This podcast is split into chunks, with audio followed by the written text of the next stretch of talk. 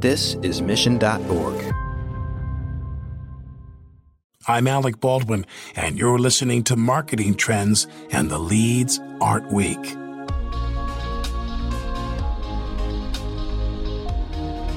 Welcome to Marketing Trends. I'm your host, Jeremy Bergeron, the Vice President of Media Strategy at Mission dot org. And this is the show where twice a week, you'll get V I P access into the hearts and minds of some of the most influential marketers in the world. On Marketing Trends, we'll do two things. We'll go deep on a human level, and we'll go even deeper on the nitty-gritty of what makes for the most successful marketers and strategies today. I'm glad you're here. Now let's get into it.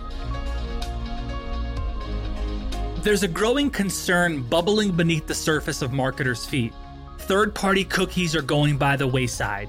This has been a really effective tool that marketers have utilized for years to target specific populations they deem are more likely to be interested in and purchase the products they're selling.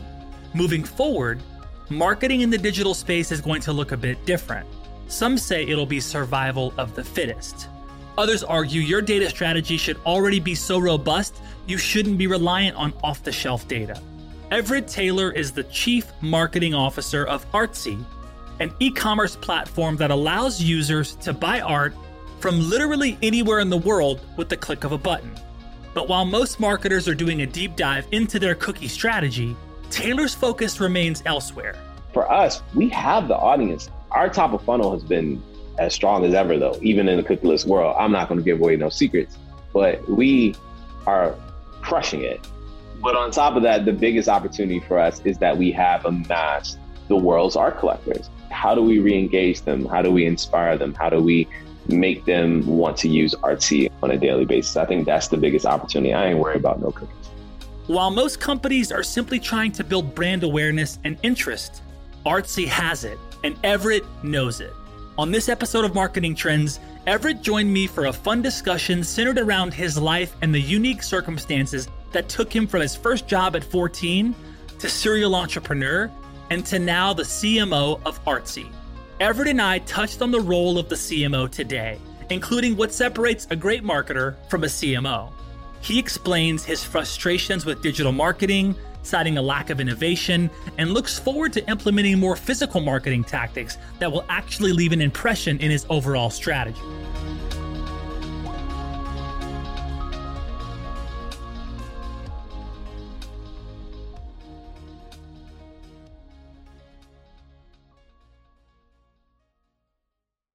Brightspot content management system enables marketers to launch in just one hundred days. It efficiently manages marketing campaigns on mobile apps or updates investors on your corporate site, handling it all seamlessly. With over one hundred plus different content types and templates, marketers can deliver a customized, relevant experience to your audience. Additionally, integrate your current marketing automations platform and S E O recommendations directly from your Brightspot content management system, simplifying tool management. Discover more at brightspot.com forward slash marketing trends. Hey, everybody. Welcome to Marketing Trends. This is Jeremy Bergeron, Vice President of Content at Mission dot org. Today, I am extremely honored to have Everett Taylor, Chief Marketing Officer for Artsy, in the house. Everett, welcome to the show. Jeremy, thanks for having me, brother. I'm excited to be here. Where did it start? Where did marketing start for you? Yeah, for sure. I mean, marketing started when uh, you might have saw this in the interview before. I was doing things that I wasn't supposed to be doing on the streets. And, you know, um, my mom forced me to get a job. And I was fourteen years old. And in Virginia, you can actually work at fourteen because we have a large farming culture and et cetera, et cetera. So I had a job interview at Chick-fil-A. And I had a job interview at Eastern National. And I really, really wanted that job at Chick-fil-A. I mean, it was at the mall. There was going to be a lot of girls. It was a fun place to work. My homies worked there. So I really, really wanted that Chick-fil-A job. But the first interview I had was with Eastern National, which is, is a nonprofit that actually runs the gift shops and bookstores um, for the national parks on the East Coast. And They were looking for a junior marketing associate. And I still remember to today, to this day, the job paid six dollars and eighteen cents an hour. Wow. And uh, I didn't know anything about marketing. And I went into the interview and I was answering marketing questions and I didn't realize what marketing was. I had no concept of marketing. It was just very matter of fact for me. It was just very common sense to me, you know, understanding people, making sure, you know, a lot, a huge part of this was marketing and merchandising. And uh, I ended up getting that job at fourteen years old in high school.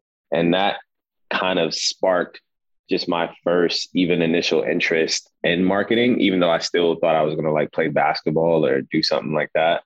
You know, I think I pushed back on it for a very long time that I was just like, I don't want to be a marketer. That sounds lame. Like, you know, I want to do something else.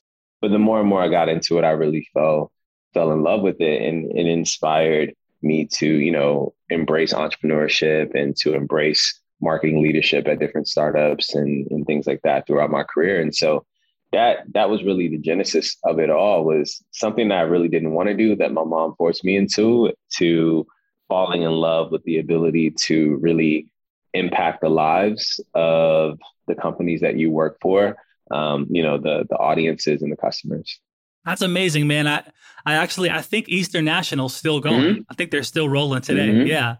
Um, 'cause I saw a nonprofit come up and I was wondering if that was the same, the same brand. Mm-hmm. So, um, man, that's amazing, dude. And what, you know, what a, what an incredibly inspiring move by mom. Yeah. You know, like, hey, I'm going to fill this out, you know, like, that's incredible, man. Yeah. Happy belated um, to her. Her I, birthday I just, was September fourth, the same as Beyonce's. Hey, she's dope. That's beautiful, man. Yeah. Um, So, okay, so that's that's where it first started for you, was Eastern National. And was that where the tactical stuff kind of started too as well? Like, what sort of the stuff you were learning, kind of the, the nitty gritty marketing stuff? Was that, because junior marketing, I don't know what your role was specifically, but when you start getting into maybe tactics and strategy and kind of grabbing onto that? Yeah, the, the first time I started doing that was um, when I went to school. My first job Um, when I went to school was actually, actually was working full time while in school, was a marketing coordinator for United Way. So my, my initial mm. kind of career started in the nonprofit space. And, uh, and so I was a marketing coordinator, essentially like leading all of marketing programming for um, New River Valley, which is like a part of Southwest Virginia.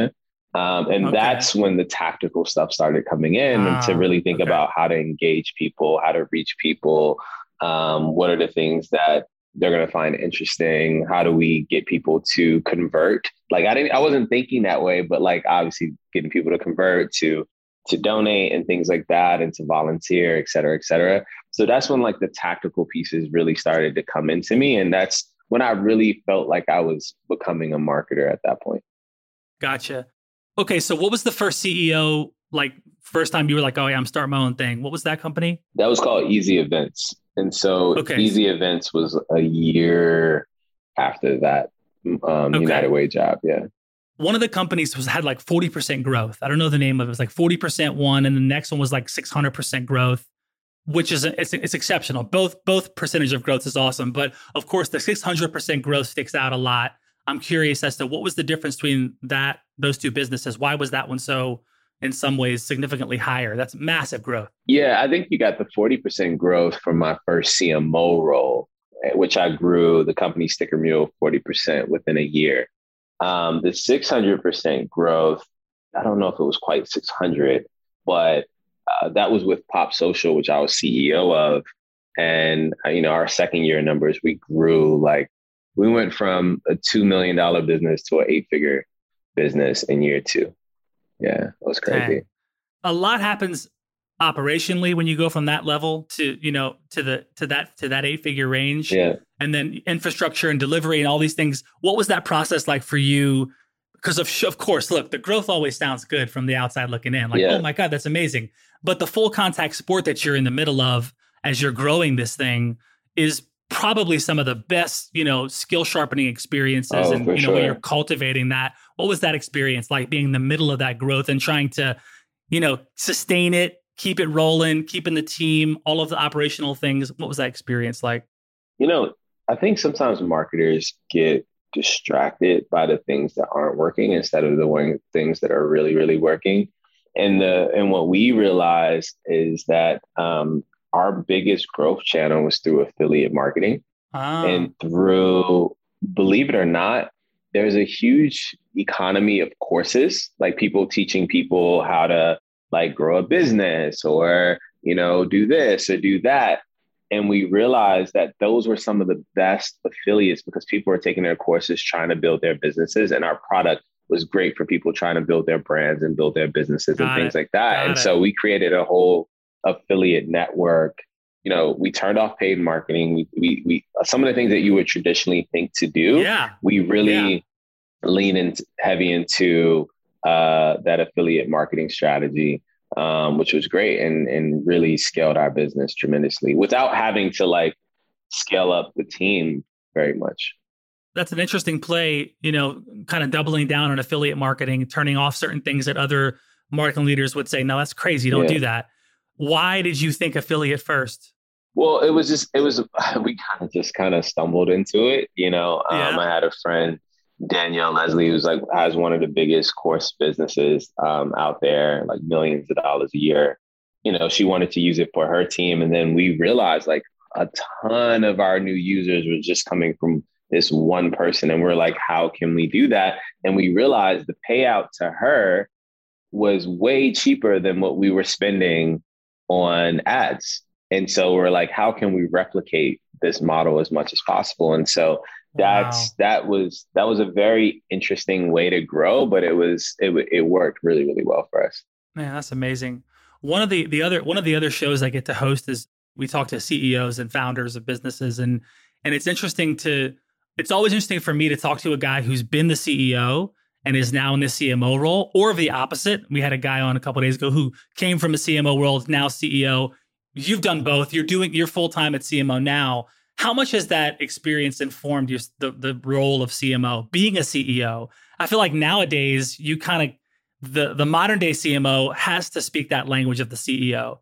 And yeah. you come from that world yourself. So I'm curious to kind of hear, hear your perspective on that. You know, I think my C M O role is very, very interesting because I don't think I'm your typical C M O in a sense of I very much think like a C E O. And all of my time is not spent on marketing in the marketing organization. Like every week I'm working on problems and thinking through problems and strategy across the business, because one of the biggest things that being a C E O benefits being a C M O is understanding the parts of the business that impact marketing more than marketing itself, right? Understanding if, you know, this product or this thing, this operational thing that's happening or something that's happening with our sales team, et cetera, et cetera. There's so many different things that are happening within or H R or, or recruiting. There's so many different things that impact marketing that is not marketing. And when you have that C E O mentality, you're always thinking about the whole scope of the business, whereas sometimes C M Os can maybe think too insular. And like one of the problems I see just being a C E O or being an executive a lot of times is that people they think very much in silos, right? Like if you, if this is your part of the business, you think about that part of the business and you're biased towards that part of the business where you don't think what's best holistically for the company. And I think one of the best things about having that C E O experience is always kind of having that holistic idea of how all of these moving parts work and what things that you have to impact to make sure that marketing is as effective as possible. Yeah, that's tremendous, man. I think it's that's something I'm seeing a little bit more and more, but also I'm seeing a lot of engineers become C E Os, and I'm and I'm having those interesting dialogues, or or folks that started in engineering ended up in a C M O role. Right. You know, so it's the the perspectives. It's fascinating, man. And um, they don't got the sauce though, man. What do you mean? Like a lot of the engineers, and I love engineers, but man, you know, sometimes they think too much in numbers, man, and they it, like. Marketing, you got to lead True. with your heart too. You have to understand beyond those numbers is people with feelings and, and families, and whether it's B to B or B to C, right? Like whether mm-hmm. it's somebody running a business that you're selling to, or whether it's a consumer, these are people behind those numbers. And so one of the things that I see sometimes, and not saying that all engineers that become C M Os are like this, like no disrespect at all, but And and I say it vice versa with some of the C M Os who are so brand focused that they can't speak the technical language of engineers and product managers to be able to really shift things the way that you do. I got stuff for them too. You know, I got cr- criticism for those people as well. But one of the things that I'm seeing in, in just digital marketing is like a lack of innovation, because people have become so like number of focus are like, oh, we're going to do this thing. This thing works, et cetera, et cetera. We're going to scale doing this way. And I think people lose sight of how important brand perception, brand marketing, brand equity is in the grand scheme of things as well. And so it's interesting to see that shift, but it's it's more than just the numbers for sure. Yeah, yeah, for sure. It's it's everyone has an interesting take on it. And and I, I look at the different, you know, the different facets of these organizations and these leaders, the the the entire executive leadership team, they'll come on our a couple of our shows and we'll really get a sense of like how they're really shaping the culture or what they bring to the table. Let's let's shift into just kind of your first, you know, ninety days at Artsy. There's a lot of cool, great C M Os out there, and they've done some awesome things. But you have a certain authenticity, like you, you know, you your quote's one of my my favorite quotes. All good things come to those who stay true. Also, one of my favorites. You have that approach of like, nah, intuition's still really important, yeah. and, and feeling's really important. So for me, when I ask this question, it, it, it's a little more meaningful to me personally as a marketing leader in my business. Of like, what did you do in your first ninety days at Artsy? What did you sit down and assess? How did you start building the team? What were those early priorities? What are you thinking about in your first ninety days as C M O at Artsy? Yeah, I think the first thing is the humility that comes with taking a new job.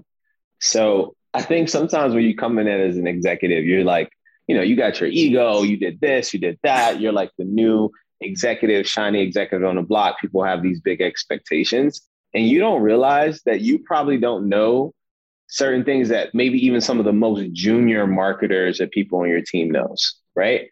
And you got to have that ability to humble yourself to say, hey, I really need to learn. And like Artsy is such a complex business. We're B two B, B two C. We have a lot of different business lines. We have our subscription revenue from galleries. We have fairs. We have auctions. We have our marketplace. We have our secondary market. Like there's so many different moving pieces to our private sales. We're, there's so many different moving pieces to Artsy. The biggest thing, the first thing in my ninety days was like, I need to sit back, shut up, and learn. Like you have to be able to do that because you're only going to make yourself look stupid coming in as a C M O saying, we should do this or we should do that. And you have wow. no context on what the hell is going on with the company or business, right? And I took the time to really learn and humble myself and, and hear people out, you know, and ask questions, be inquisitive, you know, why do we do these things? Dude, I just want to say that that's exceptional. Like literally today before this episode, I was recording a script for a show. And one of the one of the examples we gave was Marissa Mayer. Do you know Marissa Mayer? Yep, Yahoo. So yeah. yeah. So her first first ninety days at, at Yahoo, what did she do? Sit. Yeah. She got a lot of slack for, a lot of heat for it. What are you doing? She literally just listened and sat. And it was like the opposite of what you would think most people do. So to your point, man, success leaves clues. And that's really cool that you chose to kind of like posture because you bring a lot of experience. You bring a lot of really cool perspective and, right. and you have, you have, you have an, a cool, authentic approach and you could have just said, all right, let me yeah. whip out all the tools, but no, you waited. And trust me, for every person like that, like appreciates that approach, there's other people that might be unimpressed or disappointed. Sure. That sure. You're not, I mean, I got, I got criticism within my first ninety days. Like I can openly say that. I, I had someone openly criticize saying, you know, they expected more and it, they just heard me, you know, kind of plus one-ing things and listening and, and things like that and not being as aggressive. Now that's not the case at all. But it was just like, that's the approach that I wanted to take. And I thought it was the best approach for me. And one thing you have to learn as a leader is that you're never going to have a one hundred percent approval rating. You're never going to make everybody happy. Someone is going to always nitpick about something that you do. You can literally be like, hey, the sky is blue. And someone's like, wait, no, the sky's not blue. It's it's periwinkle. And I'm like, what the hell is periwinkle? Who even knows what that color is? And then it just becomes a whole thing. And so what you just got to realize is that you got to be, you got to really have tough skin and, and understand that like you have to do the approach and make the approach that's right for you um, at the end of the day. And I, I was going to say the second thing is while you're while you're being quiet and you're taking things in is that you should be assessing team culture, positive energy, negative energy, people who have the right skill sets, people who don't have the right skill sets, people in the right jobs, not in the right jobs. You should be assessing that in the first ninety days. And I don't come with that dictator approach where I'm like, oh, fire this person, let this person go, et cetera, et cetera. You know, I really take the time to to see what is what needs to be done and what needs to be changed within an organization in ninety days. That's why I think it's kind of crazy when, you know, as, as a C M O, I don't think you can really have real impact the way that you want to until at least after the first year. Like, you can do some things and you can make a lot of great things happen. I say this all the time. There's a difference between being a great marketer and a great C M O. You know, as a great marketer, you can you can grow the company. You can do things in the first year, but to be a great C M O and be a great leader of a marketing organization, it takes longer than a year. You know, they say that, you know, with C M Os, when they take the role, it's for either for a rebrand, a reorg, or or retire. You know, it's like mm-hmm. you, you get a shot, and it could be, you know, for the a, a nice retirement, or it could be, hey, I got to find something else, because the C M O role is also the, you know, I think one of the highest in terms of turnover and people kind of being in and out, as you know. There's a lot of a lot of uh, visibility in, in that role. No way. What What is your thoughts on uh, Masterworks? We had their C E O on yesterday. Word. Do you know about about Masterworks a bit? I am familiar with uh, Masterworks and respect what they're doing. Um, I think it's it's definitely a completely different audience than for than, sure than Artsy. But I mean, investing in art is very very smart. But I, the one thing I would argue on something like a Masterworks is that I think you get a better investment investing in emerging artists rather than the Basquiats and things like that, that have kind of already grown to a lot of its yep. potential. But but again, art is like one of the best investments that you can make. And I, I love the ability to provide that democratization and access of ownership to art, even though it's a mm. weird, it's kind of weird, but because you don't get to have the work yourself. Yeah, I, I was curious about that too. I mean, he... In some ways, you know, he was, they were the first ones to securitize, you know, art. And so they've done some interesting things in that, in that space. It'll be, it'll, it'll be interesting to see how they deal with recency, to your point of like more up and coming artists and like how that shifts. Cause you said, you know, Banksy and Basquiat and some of these others, they N F Ts, man. Like if you're really looking exactly. for like those financial investments, I mean, you're going to get a way bigger return on emerging artists and N F Ts at this point than maybe some of the, you know, more established artists. One thing that's interesting, I think, between your two businesses is he also kind of has a, B, a, you know, a B two B, B two C, you know, element of his business as well. So shifting that to you at Artsy, because you got the galleries, you got the shows, you got, of course, the consumer. As you kind of look at those two pockets of, of really important audience for you, mm. how do you view those two? What's the strategy in place for those two and the stories that you're telling those two? Or do you kind of fit them together and use the same approach to go attract and retain all both of them?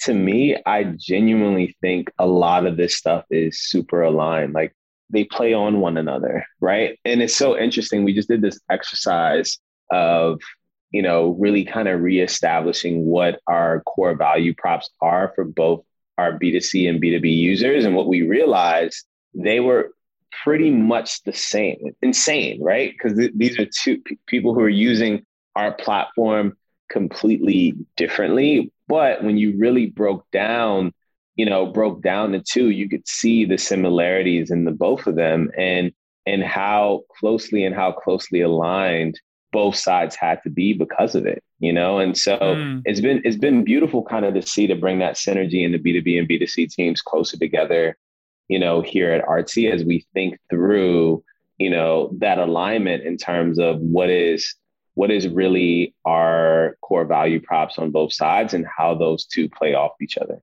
How do you really see Artsy changing the landscape for artists and artwork? Well, number one is, is before Artsy existed, no one was buying art online. You had to physically go to a gallery or go to a show or have the connection to a potential art advisor or a gallery. And now we've provided the ability that any and everybody can collect art from around the world. Our average artwork gets shipped three thousand miles from gallery to customer. Wow.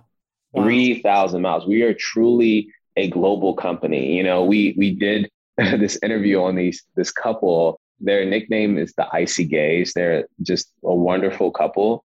And it's crazy to see that, like, before, two people in South or North Dakota being able to, to create an incredible collection that they were able to create, that would not even be possible before. And because of a platform like Artsy, we've provided that visibility and that access to anybody who chooses to want to enter into the art world and not have to deal with the intimidation that tim- typically comes with it, you know, the exclusiveness that typically comes with it. And I think that's a really beautiful thing. And then also just making it more seamless and easy that you can actually put a credit card and boom, just buy an art piece, right?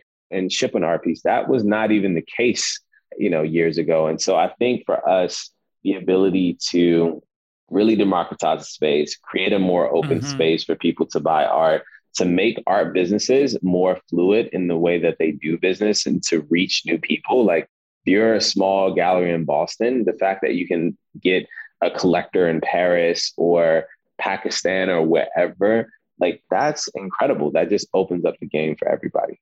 Yeah, it seems like the communities you're able to build across, I mean, across the network, man. You talk about, you know, this idea of mycelium, you know, this network that's all, yeah. I mean, you have the, the galleries and all of the events happening. And of course, the artists themselves, the community is fans that are both new and old. So you've got some probably pretty amazing data Um, that's telling you all kinds of intelligent things about how artists are moving, how galleries are moving. And that's that's interesting. Yeah. In terms of like the types of stuff, because you you you sell, you know, really like original high-end original collections, you sell photography prints, and yet it seems like, like you said, the audience is global, you know. And so is there a, a target demographic you look through to tailor that message to this wide audience? Or how do you how are you kind of being a one-stop for everybody?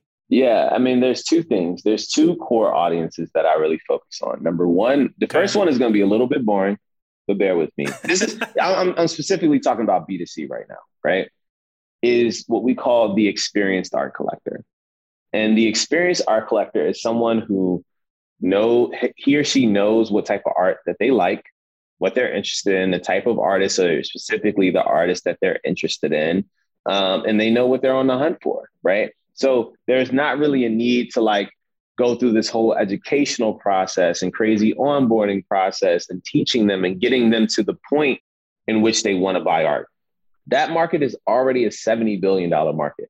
The experienced collector plus what we call the elite collector, who's beyond that, who's the ones that's buying those one hundred million dollars Basquiats, whatever. That's not really our focus, right? It's the experienced collector. But they make up already a seventy billion dollars market, right? Wow. You know? Wow. So if we get one percent of that market, we're a seven billion dollars company, right? So when you think about it that way, then of course we have to focus on that core demographic, right? What is really interesting though is, is expanding that a little bit, which we've started playing around with, is high intent art buyers, right? So that means they might not be the experienced collector or elite collector, but they are actively looking to buy art. Maybe that's an interior designer. Maybe that's someone who just moved into a new house or opened up a new office and they're looking for art. If that person is looking for art, no matter if they know what they're doing or not, they have the high intent of buying art, then we want to be able to serve that person as well. The even biggest, bigger play, and that's opening up a multi-billion dollar market just there. But the biggest play, which we haven't got to, is really educating and inspiring, which I, I think we, we we still, with our content, our product, and the way we're building, are still inspiring a new generation of collectors. It's just not our focus, right? You know, you think about that seventy billion market, you can maybe double that by just expanding the market just a little bit more. Like, only two percent of millionaires buy art. Right. four percent, boom, it's crazy. Well, you're describing like the, the those with the intent and and not the the depth of experience in buying art. Like, right. we, our our team is like that, and my wife is like that. Like, we... You know, we started getting some of these guests on the show that are kind of in the art world. And so we started right. looking at art more. And now, right. oh, wait, we can invest in art, or we can buy it off Artsy. And, yeah. you know, and then now it opened up a whole world for us of like, okay, where do we want to start to collect these things? You know, so yeah. it, I have seen, I did notice that some of the things, some of the really cool stuff that you guys do at Artsy is, you know, you do help people how to buy art. You know, there's, there's a lot of content, a lot of things being done there. How do you think about creating content? Like, what avenues of content work well for Artsy, and what are you really leaning into today? I will say this, the how to buy art stuff, if you look at it, it's probably like older years ago before I got into Artsy, because I really started to get our fo- our focus into the experienced art collector and what they're going to be interested in. They're going to be interested in collector profiles. These are things other collectors are buying because other collectors want to know what other collectors are buying. Artist profiles, they're going to want to know about who are the in-demand artists, the data behind those artists, et cetera, et cetera. That's what the experienced collector wants to see and the type of information that they want to want to see. I think the second piece, I think at one point, Artsy used to write about everything and create content about everything. Then we leaned very heavily into like the market and making sure we serve the experienced collector. Now we're leaning kind of into that middle point of like also understanding there's something about brand building, right? And things that, uh, and building brand perception and reaching an audience that, you know, may not be as savvy as the experienced collector. So building some content for that too. But really our focus is going to be on the experienced collector and that data and that wealth of data that we have to share and the types of things that they want to see, but also understanding that content is also important for brand perception and brand building as well. What were some of the challenges of going after that big market of the experienced collector? The challenge of the experienced collector, they can be stuck in their ways. They establish relationships. They, you know, they have their contacts. They have a way of doing things, you know, and I think our fastest growing segment on Artsy is what we call like the digital savvy experienced collector. And this is the person who is experienced, but grew up in a world where like Amazon is common to them. They buy cars online, they buy houses online and things like that. So art is not something that's foreign to them to buy online. This, this is the way that they want to conduct. So breaking right. through to those maybe older experienced collectors is a little bit tougher because they are stuck, more so stuck in their ways. Does Artsy use influencers? We don't do influencer marketing per se. It's something that I'm I'm considering because in the art market, I would say us writing and taking the time to cover, say, a collector is, is just a different type of influencer marketing, right?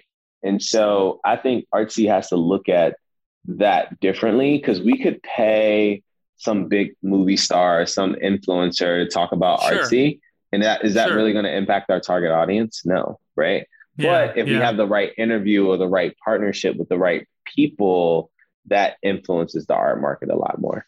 Do you look for other kind of brand collaborations kind of outside of the less common kind of partnerships that some of these, like, I don't know, within the Fortune one hundred or? Oh, yeah, we got we got some we got some stuff coming.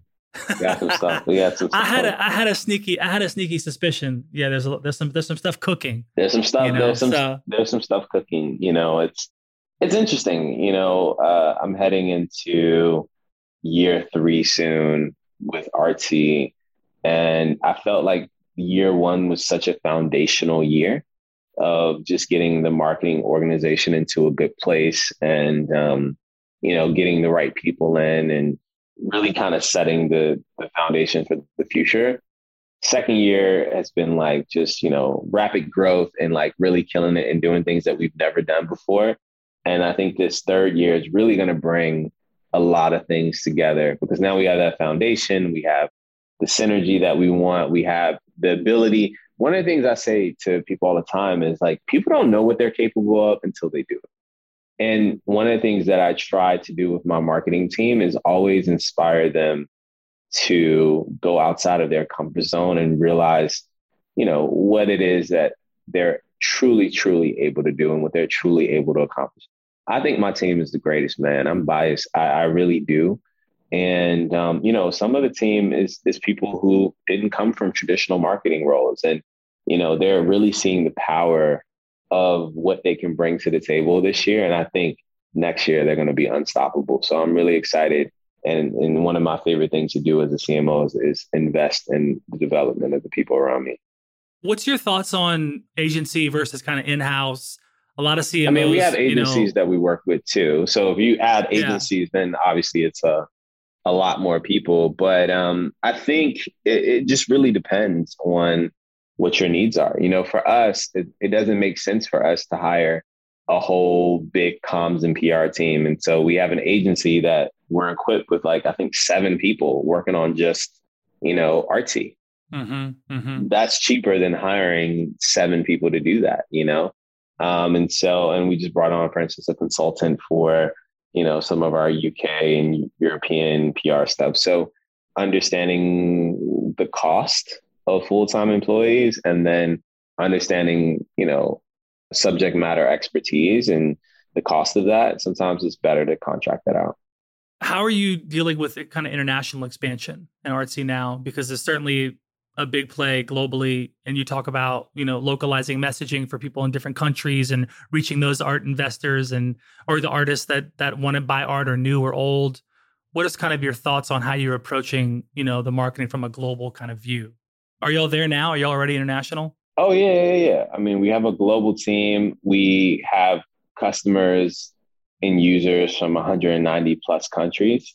Like we're, we're, we're a global team. You know, we have people on our company that in our company that speaks all different languages, you know, yeah. you know, we have offices in Europe and all over. So um, we're definitely a global company. I think, you know, for us, you kind of break it down by what is the biggest priority. You know, for us, U S, U K, because of the markets, are going to always be the most important. So you have kind of like tier one, tier two, tier three, right? And so tier one is obviously U S, U K, which is our bread and butter.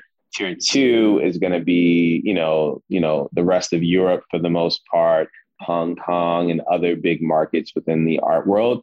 And tier three is what we call rest of world, um, which is, you know, every essentially everyone else. And depending on what tier you're in, like obviously U S, U K gets the most prominent marketing, and they're English speech speaking countries. Um, number two mm-hmm. gets a, a nice subs, like a nice lump of marketing, and tier three is more light marketing, like for instance, like Google AdWords and things like that. Um, just stuff that you have to do to maintain S E O, et cetera, et cetera, but might not have like dedicated marketing campaigns towards those okay. countries. So that's Got the way it. that we look at it. And, and, and we're looking at that purely from like G M B, revenue, um, mm-hmm. size of their markets, et cetera, et cetera. It's very numbers driven there. What about this cookieless world that we're now in? How are you winning at Artsy in this kind of new cook- cookieless world? I say this all the time, and I don't say this to, to be cocky. Our target audience already pretty much know who we are. The biggest thing is now is impacting the brand perception to continue to get them to feel good about Artsy and choose Artsy. And then also, we have over two million users. There's not over two million art collectors in the world, like real experienced art collectors in the world, right? Think about how many people do you know who have bought a fifty thousand dollars painting in their life? There's not a lot of those yeah, people. Yeah. There's probably only thousands of people mm-hmm. in the world that have bought a painting for more than fifty thousand dollars. So for us, we we have the audience. So right now, you know, our top of funnel has been as strong as ever, though, even in the cookieless world. I'm not going to give away no secrets, but we are crushing it. But on top of that, the biggest opportunity for us is that we have amassed the world's art collectors, and like, how do we re-engage them? How do we inspire them? How do we make them want to use Artsy on a, on a daily basis? I think that's the biggest opportunity. I ain't worried about no cookies. I love that. That might be the quote we grabbed for the whole show, by the way. He ain't worried about cookies. I, love, I love it, dude. Um, what are, what in terms of trends? Look, I mean, the name of the show is Marketing Trends. I'd be remiss if we didn't at least cover this a little bit with you. Yeah. What are some trends in the e-commerce industry like that you see playing a big role for Artsy moving forward? More traditional marketing. We've been killing it with out of home. It's been very effective for us. We launched a direct mail campaign. Like, who thinks about doing direct mail anymore? But like, you know, that's very effective. Was I just heard about some guy who just spent like maybe like a hundred some thousand dollars just from like one piece of direct mail, you know?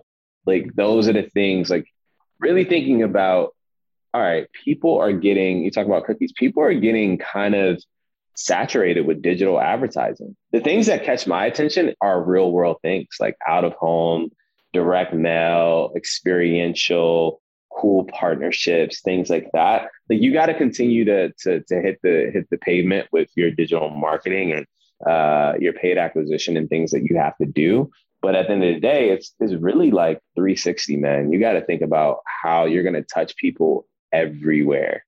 You know, there's there's a P D F floating around the internet somewhere of, you know, marketing, Marcom technology, you know, MarTech solutions. I mean, dude, this this graph is like, I mean, it's it's like it's unending of all the tools, all the intelligence, all the data.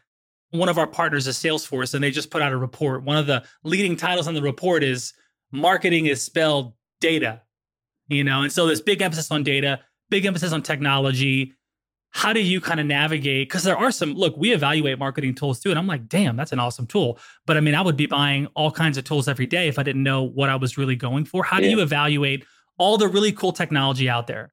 Yeah, I mean, you know, you gotta you gotta know what what is your bread and butter and the things that has worked for you in the past, and then also equipping your team with the right tool set. Like, we brought in this V P of growth, Robert Lambick, who is the GOAT. Honestly, he led growth at uh, Spotify, and he led growth at Headspace, and he's literally the best. Robert, if you I listen to this, you're the GOAT. You're the best. Never leave me. Um, and and you know, understanding that like there's things that I understand and, and and things that I know that I want for the team, and things that he specifically knows. And so I'm always listening, right? Like, for instance, there's stuff like software for P R and comms that I'm like, oh, that seems like not that important. But when they break it down to me, I understand the importance of that. And so I think as a leader is one, you should already have amassed. If you're, if you're a C M O and you don't have, have amassed a knowledge of the marketing stack that has been effective for you throughout your career, probably not a great C M O. And then after that, it's like, it's about listening to your colleagues and your team about what they need and making sure that they have the right things that are equipped for them. I'm not out here constantly searching for new MarTech stuff. Like, yo, I be blocking all of y'all emails, all of them. It's insane. So, you know, I, um, so, you know, I try to keep it pretty chill, but yeah, you know, I have, I have my set of things. And then also I think it's about equipping people with the things that are going to make them successful, and really hearing out your team and understanding like, hey, this is, this is something that works for them and works, you know. I love it. You, you mentioned before that you want to build an art gallery in Richmond. Yeah, that'd be dope. How close is that to becoming a reality? That is actually like probably like sixty percent there. I would have said like eighty percent before the pandemic. Um, now it's like sixty percent there. I, I need to find a new space. But yeah, that's that's definitely happening. I'm hoping to be able to open it up in twenty twenty-two, late twenty twenty-two. Why is that a dream? It's a dream because I grew up in Richmond, Virginia, in a space where I didn't have really access to art. Um, outside of like street art and things that I saw on the street. And so for especially young Black and brown kids to be able to see that there are artists out there that are making incredible work, that they can actually have a career in art or collect art or be involved in the arts. I think that's one of the biggest impacts I think I can have on the community. Because I thought unless I was like playing basketball or or selling drugs or rapping, that I wouldn't really have an opportunity to do something. I would have never thought that I would be working in art. But look at me now. And like, imagine if Lil Ev saw uh, Kehinde Wiley, you know, or something like that when he was young and got fascinated into it. And so I want to be able to bring that experience to so many people in my hometown. I think it's important. I love it, man. We, you know, we got four, we have four little ones at home under the age of four. So we got three-year-olds, we got two eighteen, we got twins, and they're seeing this oh, art that we're you. buying now. Hey, thank you, man. I appreciate it. That's, but to your point, and you know, they've been seeing the art we've been buying for our house, and seeing the art in the studio, and and we have a th- two three year olds, and they ask a lot of questions, you know, about that. So I love that you're devoted to the younger ones coming up, man, because I think it's it, that's what excites I know me as a parent, and then also a new kind of purveyor of art myself. I'm like, it's an exciting path I never even went down before. So yeah, man, you got a you got the Artsy app on your phone? I do. Okay, awesome. I didn't ask you because typically the first time I meet somebody, that is the first thing I ask is, do you have the Artsy app on your phone? And if they yeah. don't have the app on their phone, we can't have a conversation. We we can't, we can't do talk. it. We can't do it. Look, you can see it. That's what I'm talking about. Appreciate you, man. Cool. So here's the lightning round. Uh, Marketing Trends Podcast is brought to you by Salesforce. Salesforce brings marketing and engagement together. So learn more at salesforce.com slash marketing.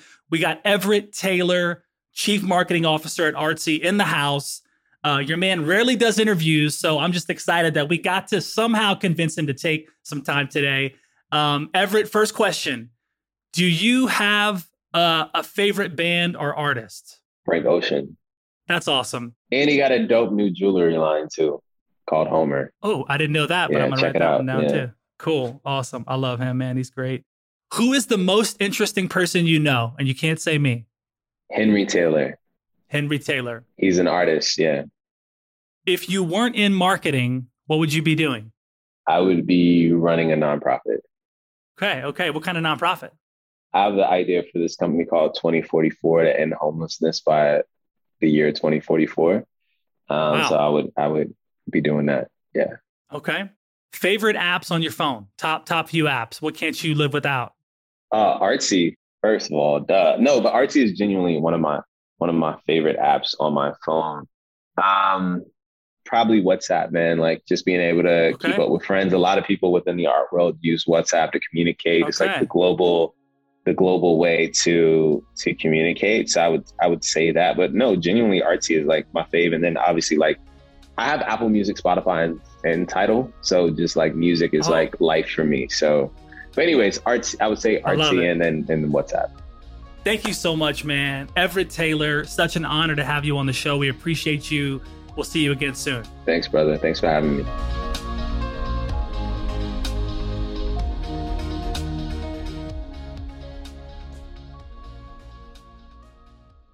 You have eight seconds to make a connection or risk a click away onto the next topic.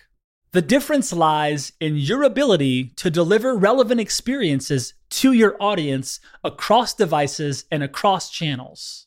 But delivering on a really great experience is impossible without the right people and the right technology. You've got the right people, but your technology choices will make or break someone's experience with your brand. At the center of gravity of your digital experience, Brightspot Content Management System can deliver relevant content, personalized experiences, and cross-channel synergies to create unforgettable brand experiences so you can be a bright spot in someone's day. Head over to brightspot.com forward slash marketing trends to find out right now. From global crisis to hunger relief efforts, the messages you deliver save lives, inform important decision-making, and help keep communities safe and sound. The speed and scale of your content needs to be delivered faster and on a much larger scale. Brightspot Content Management System has supported some of the world's largest brands to communicate on a global scale.